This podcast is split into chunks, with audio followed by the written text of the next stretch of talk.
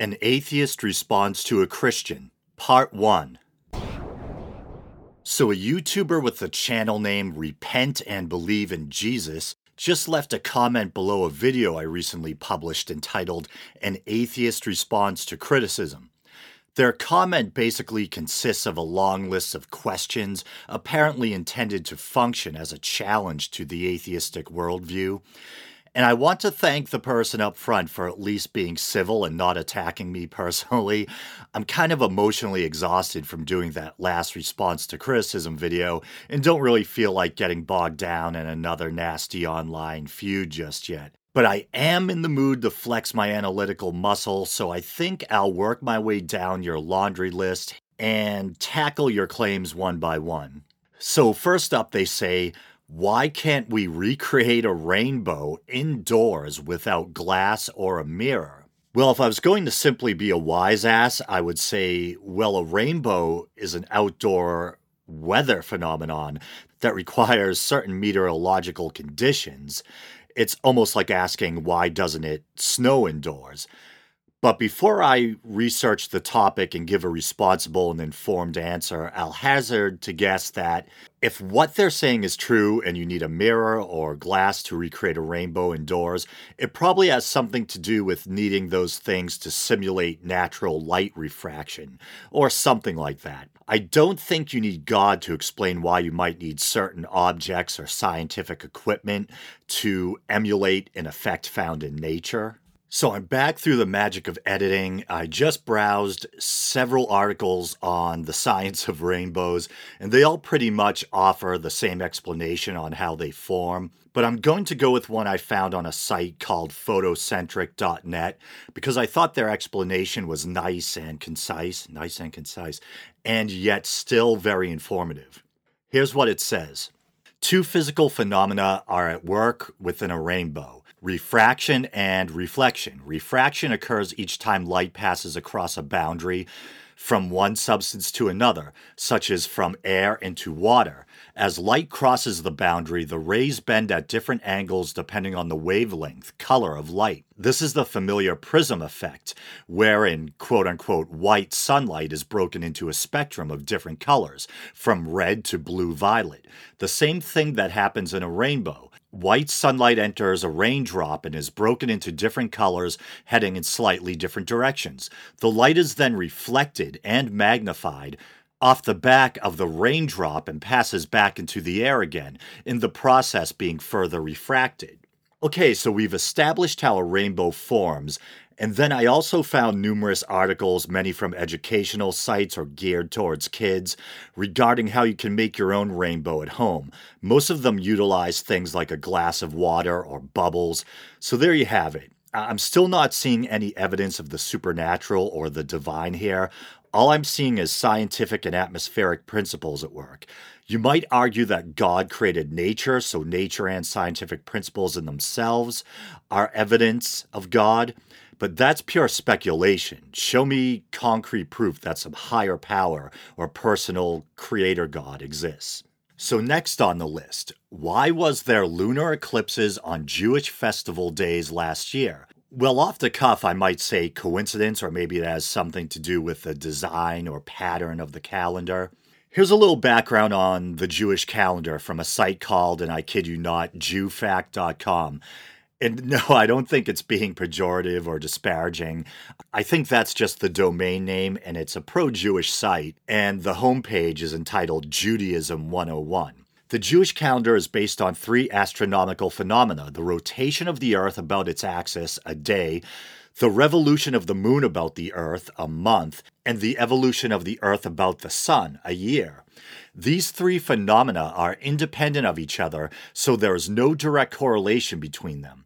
On average, the moon revolves around the Earth in about 29 and a half days. The Earth revolves around the sun in about 365 and a quarter days. That is about 12.4 lunar months.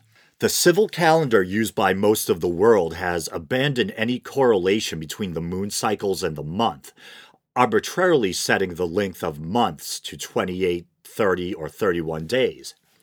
The Jewish calendar, however, coordinates all three of these astronomical phenomena. Months are either 29 or 30 days, corresponding to the 29 and a half day lunar cycle.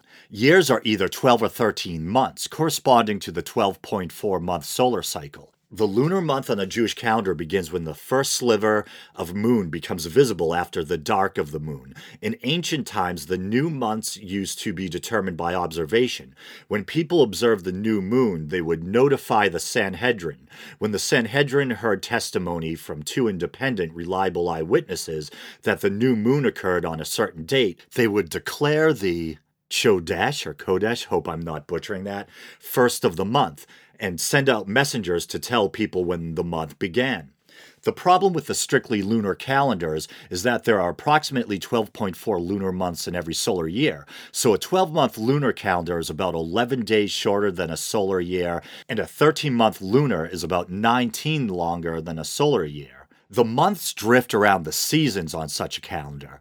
On a 12 month lunar calendar, the month of Nisan, which is supposed to occur in the spring, would occur 11 days earlier in the season each year, eventually occurring in the winter, the fall, the summer, and then the spring again. On a 13 month lunar calendar, the same thing would happen in the other direction and faster. Okay, so we can already see that obviously the calendar was designed to follow the lunar cycle, so it shouldn't surprise us if important holy days on the calendar correspond with lunar events. And then I did some research to try to find out why this person might be interested in the subject of lunar eclipses and the Jewish calendar in the first place. And it turns out that controversial pastor John Hagee, along with someone named Mark Blitz, came up with something called the blood moon prophecy, sounds scary. Here's a brief paragraph from Wikipedia. The Blood Moon Prophecy is a series of apocalyptic beliefs promoted by Christian ministers John Hagee and Mark Blitz, which state that a tetrad, a series of four consecutive lunar eclipses coinciding on Jewish holidays with six full moons in between and no intervening partial lunar eclipses, which began with April 2014 lunar eclipses, is a sign of the end times as described in the Bible in Acts 2:20 and Revelation 6:12. The tetrad ended with the lunar eclipse on September 27th through the 28th of 2015. So, in fairness, it does seem that there was indeed a series of lunar eclipses that coincided with certain Jewish holy days. But as common sense caused me to pause it earlier, it, it, turns out that this is to be expected based on the nature of the calendar. I'll read a paragraph concerning a statement from Earth and Sky. Hagee and Blitz's speculations gained mainstream media attention in publications such as USA Today and The Washington Post. Earth and Sky reported receiving a number of inquiries about the blood moon, prompting a response. According to Christian Today, only a small group of Christians saw the eclipse as significant. Writing for Earth and Sky, Bruce McClure and Deborah Byrd point out that the reference verse also says the, and in quotes, sun will be turned into darkness, an apparent reference to a solar eclipse. They note that since the Jewish calendar is lunar, one sixth of all eclipses will occur during Passover or Sukkot or Sukkot. I'm probably butchering that too. If I have any um, Jewish listeners and you're fluent in uh, Hebrew, please let me know.